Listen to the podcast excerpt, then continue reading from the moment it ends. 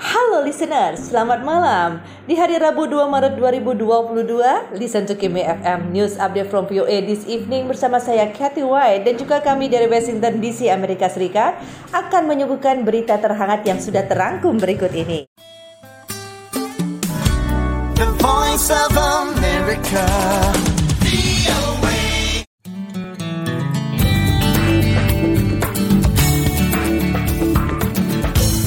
VOA this evening. Halo, selamat malam dari ibu kota Amerika Washington DC. Inilah VOA This Evening untuk Rabu 2 Maret 2022. Saya La Johannes akan menemani Anda sepanjang siaran kali ini. Ikuti berita terhangat dari redaksi VOA dalam siaran VOA This Evening kali ini di antaranya Jepang protes Rusia menyusul kedatangan sebuah helikopter ke wilayah udaranya. Presiden Biden gunakan pidato kenegaraan untuk definisikan nilai-nilai Amerika Serikat di dalam dan luar negeri. Polisi Selandia Baru bertindak untuk akhiri unjuk rasa di parlemen. Berbagai laporan penting dan menarik sudah kami siapkan dalam siaran VOA This Evening kali ini. Di antaranya, Presiden Joko Widodo berharap para talenta digital Indonesia yang berkarir di luar negeri untuk bisa kembali ke tanah air dan membangun negeri ini. seluruh sektor digital juga mengalami pertumbuhan dua digit tahun 2021. Tapi yang saya tidak ingin adalah Indonesia hanya menjadi pasar saja. Indonesia juga harus menjadi pemain. Selain itu, laporan yang juga menarik untuk disimak dalam VOA di Evening hari ini yaitu persoalan sampah yang menjadi problem dalam mengembangkan destinasi wisata super prioritas di Indonesia. bahwa destinasi yang kotor, penuhi sampah, berserakan ke mana-mana, menjadi pengganggu dari faktor scenic beauty yang ditampilkan oleh destinasi tersebut. Namun sebelum semuanya itu kita simak dahulu berita dunia bersama Utami Husin. Inilah berita dunia VOA Washington bersama saya Utami Husin. Tokyo mengajukan protes diplomatik terhadap Moskow Rabu setelah sebuah helikopter yang diduga milik Rusia memasuki wilayah udara Jepang dan Tokyo menanggapinya dengan menerbangkan sejumlah jet tempur. Jepang yang memiliki hubungan bergejolak dan sengketa perbatasan dengan negara-negara tetangganya, terutama Tiongkok, Rusia, dan Korea Selatan, secara rutin mengerahkan jet-jet tempur untuk mempertahankan wilayah udara teritorialnya.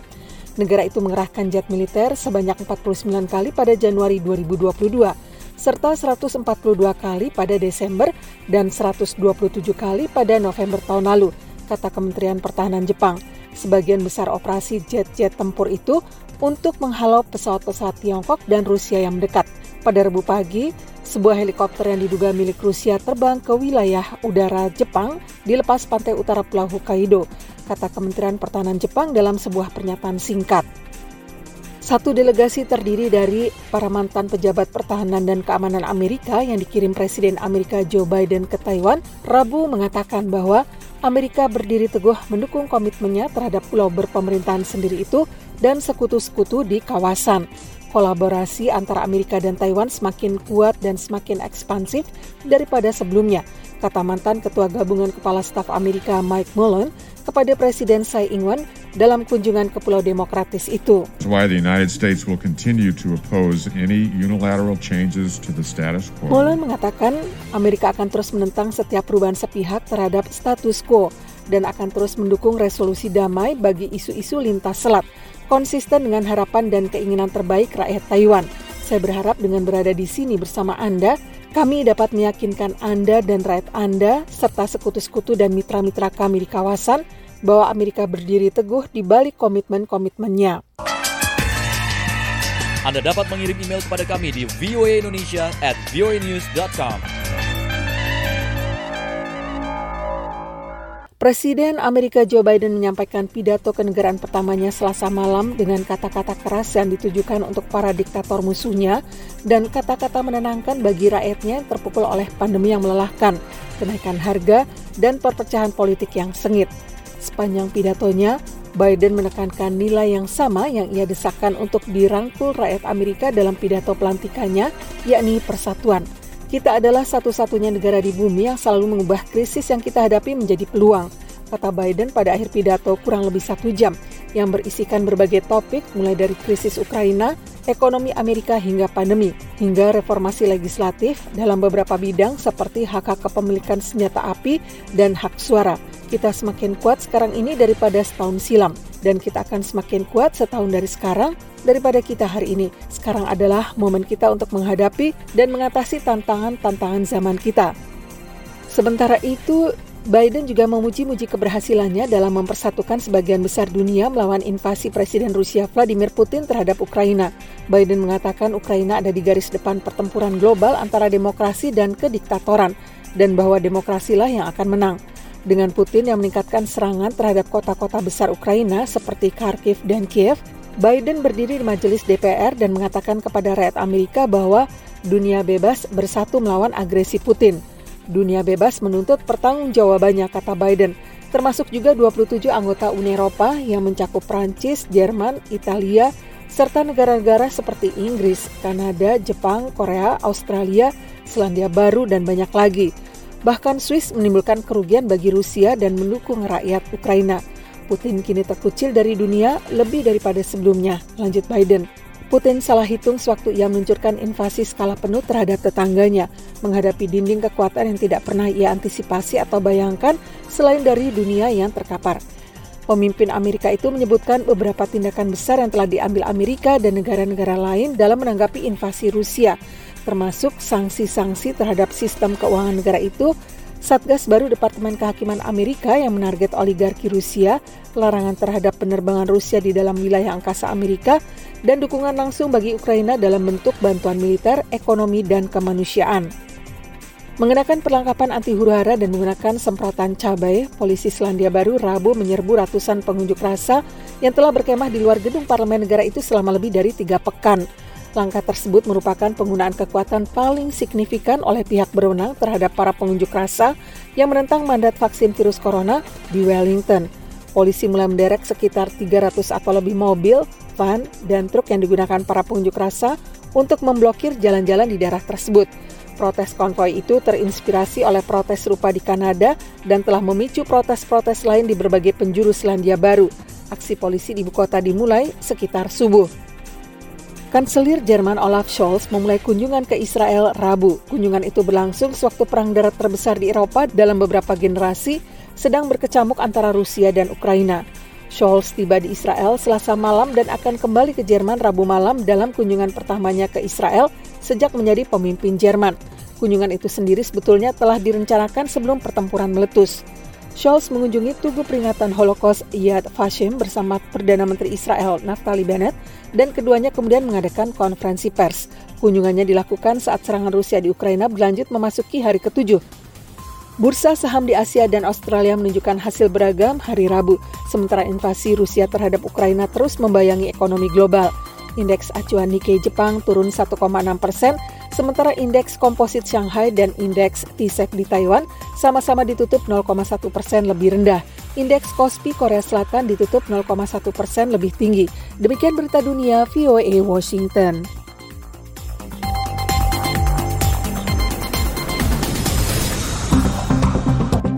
Presiden Joko Widodo berharap para talenta digital Indonesia yang berkarir di luar negeri untuk bisa kembali ke tanah air dan membangun negeri ini. Apakah talenta digital tersebut berminat untuk pulang kampung? Ikuti laporan selengkapnya bersama reporter VOA Gita Intan dari Jakarta. Banyaknya talenta Indonesia di sektor digital yang ada di luar negeri membuat Presiden Jokowi prihatin. Ia mengungkapkan harapannya kepada para talenta yang sedang meniti karir di luar negeri agar mau pulang ke Indonesia dan bahu-membahu membangun negara. Hal itu disampaikan Jokowi ketika berbincang dengan beberapa talenta digital seperti salah satunya Head of Analytic Platform and Regional Business Grab Singapura Ainu Najib dalam acara peresmian C-Labs Indonesia di Jakarta pada Selasa 1 Maret. Jokowi Jokowi pun bertanya, bagaimana caranya agar para talenta digital mau pulang ke Indonesia? Ainun pun menjawab bahwa kunci agar para talenta tersebut mau kembali pulang dan berkarir di dalam negeri adalah jaminan dari pemerintah akan adanya kesempatan dan stabilitas kepada para talenta digital. Lebih jauh, Ainun mengatakan bahwa Indonesia berpotensi besar untuk bisa menjadi pemain talenta teknologi keempat di dunia setelah Tiongkok, India, dan Amerika Serikat. Nah, yang keempat ini kursinya dipersilahkan untuk Indonesia ini karena kita bangsa terbesar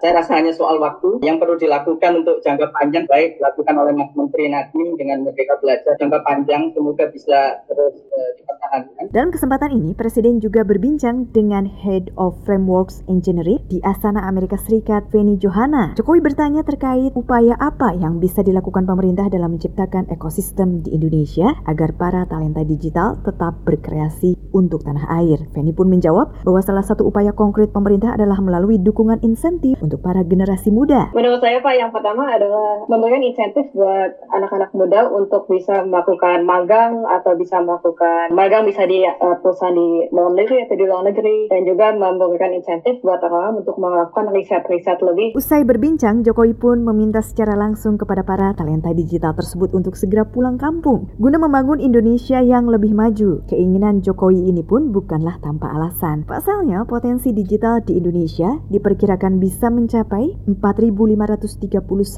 triliun rupiah pada tahun 2030.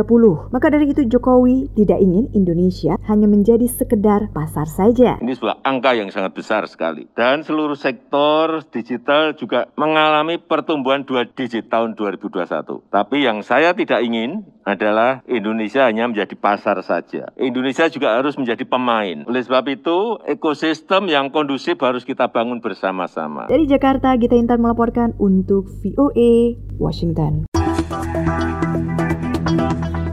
Persoalan sampah masih menjadi problem tersendiri dalam pengembangan destinasi wisata super prioritas di Indonesia. Bahkan sampah bisa menjadi ancaman dalam pembangunan pariwisata berkelanjutan di destinasi super prioritas. Anugerah Andriansa melaporkan selengkapnya. Pemerintah Indonesia saat ini terus berupaya mengembangkan lima destinasi wisata super prioritas yaitu Borobudur di Jawa Tengah, Likupang di Sulawesi Utara, Mandalika di Nusa Tenggara Barat, Danau Toba di Sumatera Utara, dan Labuan Bajo di Nusa Tenggara Timur. Namun, persoalan sampah terutama plastik menjadi tantangan utama dalam pengembangan lima destinasi super prioritas yang telah ditetapkan pemerintah itu. Wakil Menteri Lingkungan Hidup dan Kehutanan atau LHK, Aludohong, mengatakan tumpukan sampah yang berserakan di destinasi wisata masih kerap ditemukan.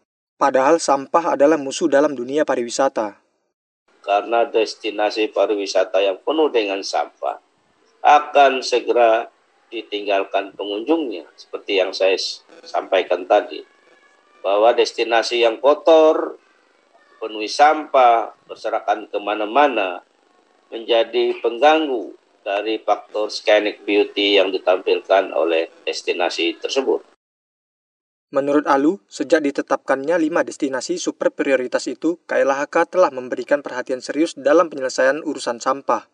Pasalnya salah satu pilar pembangunan berkelanjutan yakni tetap menjaga upaya pelestarian lingkungan hidup agar kegiatan pariwisata tidak menimbulkan dampak buruk berupa pencemaran dan kerusakan lingkungan.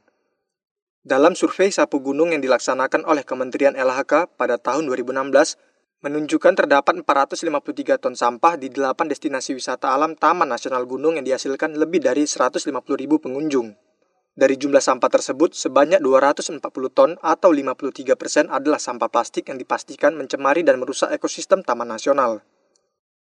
Kondisi tersebut sering ditemukan di, di destinasi pariwisata lain seperti pariwisata bahari, pantai, danau, dan perkotaan.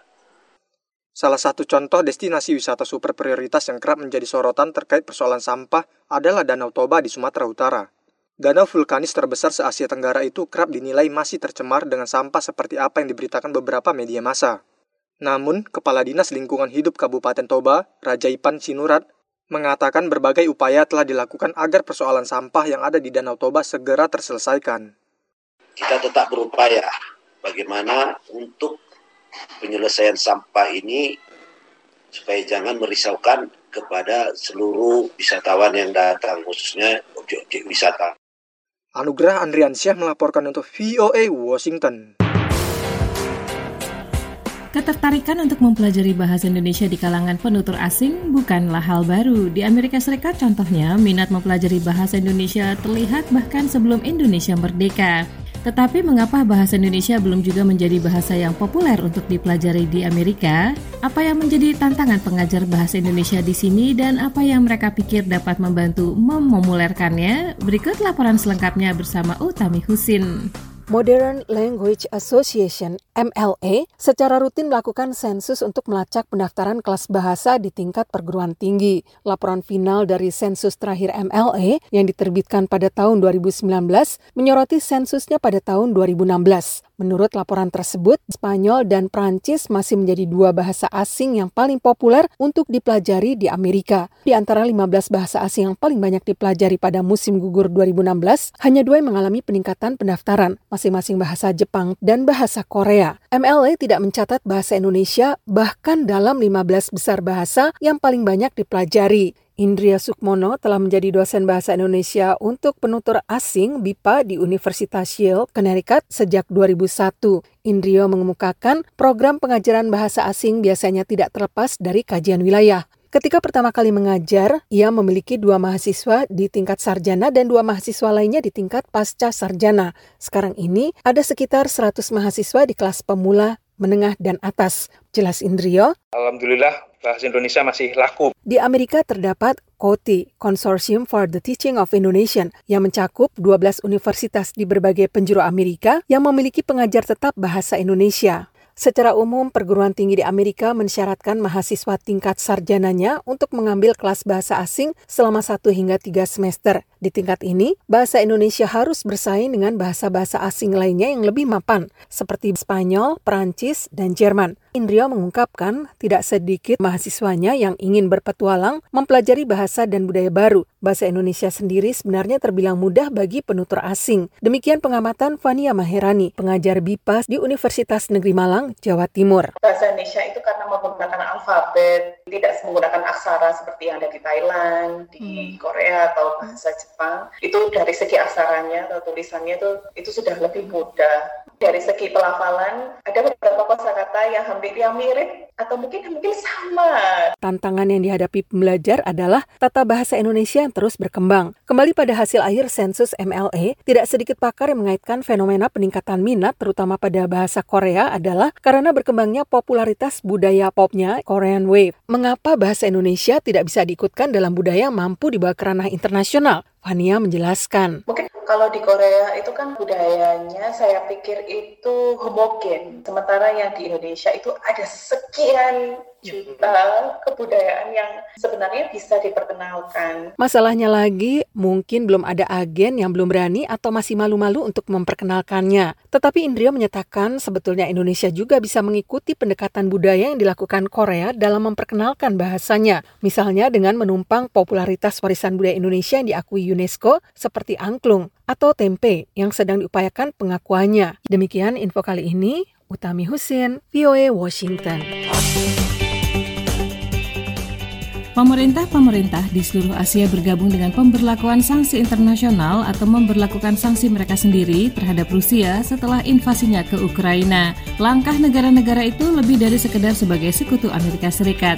Bahkan beberapa negara yang berusaha bersikap politik yang lebih netral ikut mengutuk agresi Rusia. Koresponden VOA Bill Gallo melaporkan dari Seoul disampaikan selengkapnya oleh Leona Triono. Terakhir kali Singapura memberlakukan sanksi sepihak terhadap negara lain adalah 44 tahun yang lalu. Ketika itu Singapura menghukum Vietnam karena menyerang Kamboja yang waktu itu disebut Kampuchea. Namun minggu ini Singapura mengumumkan sanksi terhadap Rusia atas invasinya ke Ukraina.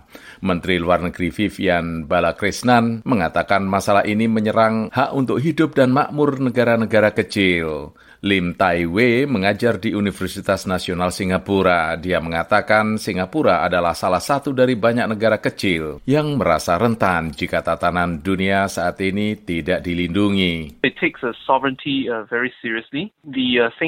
Invasi ini merampas kedaulatan dengan sangat serius. Logikanya adalah jika negara yang rentan dapat ditaklukkan, maka itu bisa terjadi pada negara kecil lainnya juga. Bukan hanya Singapura, banyak negara dengan perekonomian terbesar di Asia Timur, mulai dari Jepang hingga Korea Selatan, hingga Australia mengumumkan sanksi serupa. Jepang mengutuk Rusia dengan sangat keras. 日本はウクライナと共にあること。 dalam pernyataannya, Perdana Menteri Fumio Kishida mengatakan kepada Presiden Ukraina bahwa dia mendukung Ukraina dan menawarkan dukungan tak tergoyahkan demi kedaulatan dan integritas wilayah Ukraina. Sentimen anti-Rusia tidak dinyatakan secara bulat di Asia. Yang paling menonjol, Tiongkok dan Korea Utara telah membela Rusia dengan mengatakan bahwa akar penyebab konflik terletak pada Amerika Serikat. Di Asia Tenggara, sebagian besar pemerintah tetap diam. Pekan lalu, Perhimpunan Bangsa-Bangsa Asia Tenggara atau ASEAN merilis pernyataan tentang Ukraina yang intinya menahan diri untuk tidak menyatakan tindakan Rusia itu sebagai invasi. Bahkan pernyataan itu sama sekali tidak menyebut Rusia. Lim Tai Wei mengatakan bahwa ASEAN bersikap demikian karena banyak negara anggotanya memiliki hubungan ekonomi dan militer yang kuat dengan Rusia sejak Perang Dingin. ASEAN, uh, some of them have very close, uh, traditional, long relationship. Beberapa negara anggota ASEAN memiliki hubungan yang sangat erat, tradisional, dan lama dengan Rusia. Jadi negara-negara itu akan sedikit lebih berhati-hati. Namun, bahkan di antara sekutu-sekutu Amerika, situasi Ukraina sekarang dapat mengubah hubungan dengan Rusia. Baik Korea Selatan maupun Jepang telah mengupayakan hubungan yang lebih baik dengan Moskow. Upaya itu kini tampaknya terancam. Duta Besar Rusia untuk Seoul minggu ini mengatakan bahwa hubungan Rusia-Korea Selatan telah meningkat selama 30 tahun. Sekarang, katanya, berbagai hal tampaknya telah berubah arah. Dari VOA Washington DC, saya Leonard Triono. Salah satu sajian menarik dalam pameran mobil di Chicago tahun ini adalah peragaan kendaraan bertenaga listrik. Auto Show Chicago yang merupakan pameran mobil terbesar dan terlama di Amerika Utara menampilkan semua kendaraan baru dan kendaraan listrik yang akan segera memenuhi ruang dealer di Amerika. Berikut laporan selengkapnya. Yasin Turnbull adalah manajer pemasaran dari truk Ford Lightning. Tugasnya sekarang di pameran ini adalah memperkenalkan sebuah kendaraan yang belum tersedia di dealer, namun tampaknya akan terjual habis dalam waktu dekat. We have over 200,000 reservations and we're trying to fulfill those. Kami sudah menerima 200 ribu pesanan dan sedang berusaha memenuhinya. Turnbull tidak membahas tentang model SUV yang terbaru atau mobil sport yang berkinerja tinggi, melainkan sebuah truk pickup yang tidak dilengkapi mesin pembakaran tradisional, tetapi yang digerakkan oleh energi listrik. Ford F-150 adalah truk yang sepenuhnya digerakkan oleh listrik. It's going to tow and haul just as well as the current trucks in the market and just as durable. Truk ini akan mampu menarik atau mengangkut sebaik truk yang ada sekarang dan juga handal seperti pendahulunya. Konsumen yang merencanakan akan membeli truk Lightning ini tampaknya tidak khawatir dengan jarak tempuhnya yang sekitar 600 km sebelum perlu dicas atau diisi ulang baterainya. Nicole Kratz adalah insinyur utama kendaraan listrik Chevrolet Silverado.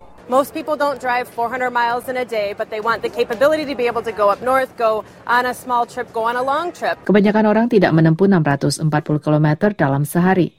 Tetapi mereka ingin kemampuan itu baik itu perjalanan pendek maupun panjang. Chevrolet Silverado bersaing langsung dengan Ford F-150 Lightning. Menurut Kratz, jaringan stasiun pengisian daya listrik di seluruh Amerika akan membantu konsumen mengatasi kekhawatiran mereka mengenai daya tempuh kendaraan listrik itu. Kata Kratz, Silverado EV merupakan tawaran terbaru yang rencananya akan dikirim General Motors ke dealer-dealer dalam waktu dekat ini. We've talked about having a million vehicles on the road by 2025 that are EVs. Um, up to 35 models that'll be electric vehicles. Kami berharap memasarkan 1 juta kendaraan listrik melaju di jalan pada tahun 2025. 35 model baru akan berupa kendaraan listrik. Ford juga punya rencana yang ambisius. Yeah, so we're investing $30 billion in the next couple of years. And we really think that the U.S. market kami melakukan investasi senilai 30 miliar dolar dalam beberapa tahun ke depan. Dan di pasar Amerika ini, kami menyasarkan 40 persen kendaraan kami akan sepenuhnya digerakkan listrik pada 2030. Mobil-mobil listrik ini sudah sangat populer. Konsumen harus antri dan masuk daftar tunggu sekedar untuk memiliki sebuah Ford F-150 Lightning. Kata Turnbull, Ford sudah menyetop pendaftaran pembeli untuk sementara dan berusaha memfokuskan pada pemenuhan pesanan yang sudah ada terlebih dahulu. Untuk Cimimanan, Metri Nikiopani, Voice of America. Pameran baru karya seni Art Tech House di Washington DC disebut sementara lukisan yang tidak kekal, memamerkan pengalaman hiperrealisme kepada pengunjung. Seniman multimedia Italia, Quaiola, memproyeksikan goresan cat yang hiperrealistis di latar belakangi suara piano Yamaha yang diprogram. Ketika setiap nada mengiringinya dan setiap warna berubah, Kaitan antara teknologi Quayola itu menciptakan perpaduan indera antara penglihatan dan suara. Berikut laporan selengkapnya bersama tim VOA. Batas antara suara dan gambar menjadi kabur di ruang interaktif itu. Layar raksasa memantulkan goresan cat digital dan kutipan karya ekspresionis yang menyatu dengan musik dan berpadu. Davide Quayola adalah seniman multimedia Inggris yang menciptakan seni digital yang dipadukan dengan teknik robot dan suara. Dia berperan di balik pameran baru Art Tech House di Washington DC berjudul Transient Impermanent Painting. Ini adalah pameran pertamanya di Amerika.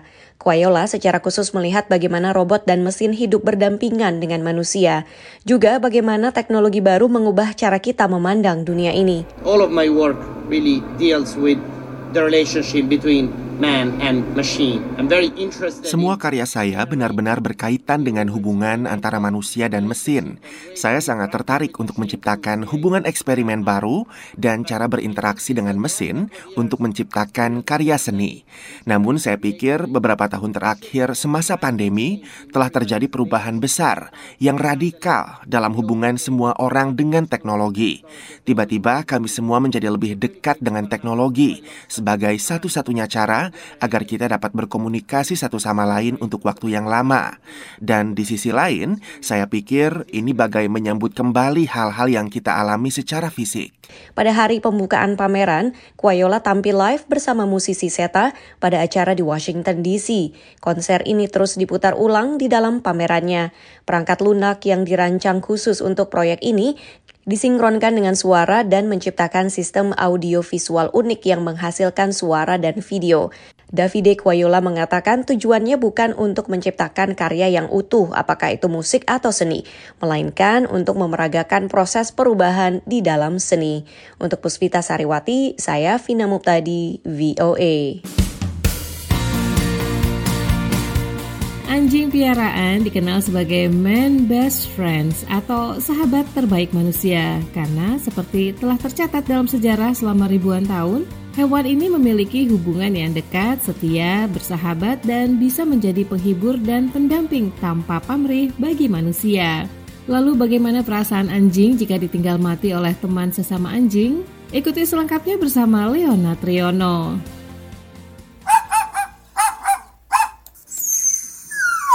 Anjing ternyata sangat terpengaruh secara emosional oleh kematian teman sesama anjing. Makan dan bermain lebih sedikit dan mencari perhatian lebih setelah mengalami kehilangan. Demikian menurut sebuah studi ilmiah yang dirilis hari Kamis 24 Februari lalu. Tanda-tanda kesedihan seperti itu sebelumnya telah dilaporkan dialami oleh banyak spesies termasuk kera besar, paus, lumba-lumba, gajah, dan burung. Di antara keluarga anjing pernah ditemukan beberapa indikasi sebelumnya. Misalnya beberapa serigala liar pernah dilaporkan mengubur bangkai anak serigala berumur dua minggu dan seekor induk dingo atau anjing liar Australia pernah diamati membawa anaknya yang sudah mati ke lokasi yang berbeda pada hari-hari setelah kematian anaknya. Tetapi bukti secara keseluruhan jarang ditemukan dan ketika kita berbicara tentang anjing domestik atau anjing piaraan, cerita yang sering didapat terbatas pada laporan anekdotal dari pemiliknya. Studi baru yang diterbitkan pada jurnal Nature Scientific Reports melibatkan survei yang diselesaikan oleh 426 orang dewasa Italia yang memiliki setidaknya dua anjing, salah satunya mati sementara yang lain masih hidup. Perubahan negatif dilaporkan oleh 86 persen pemilik dengan seperempatnya mengatakan perasaan sedih yang dialami anjing yang masih hidup itu berlangsung lebih dari enam bulan. Perilaku itu termasuk lebih banyak mencari perhatian 67 persen, mengurangi kesenangan bermain 57 persen, dan mengurangi aktivitas secara keseluruhan 46 persen. Pasangan anjing yang bertahan hidup juga lebih banyak tidur, menjadi lebih takut, makan lebih sedikit, dan merengek atau menggonggong lebih banyak. Para peneliti mendapati bahwa lamanya waktu pasangan anjing itu hidup bersama bukanlah faktor penting dalam menentukan kesedihan, melainkan kualitas hubungan yang dimiliki pasangan itu yang sangat penting. Dari VOA Washington DC, saya Leonard Triono.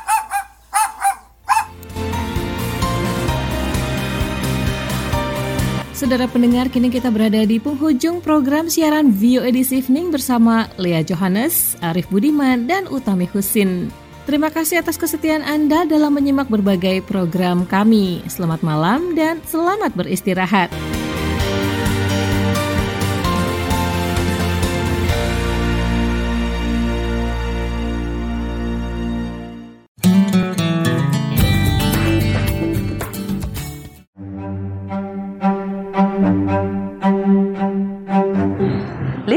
Sudah menyimak liputan Listen to Kim FM News Update from VOA this evening bersama saya Kathy White. Terima kasih. Dan jangan lupa besok Kamis 3 Maret 2022 saya akan hadir kembali di Listen to Kim FM News Update from VOA this evening.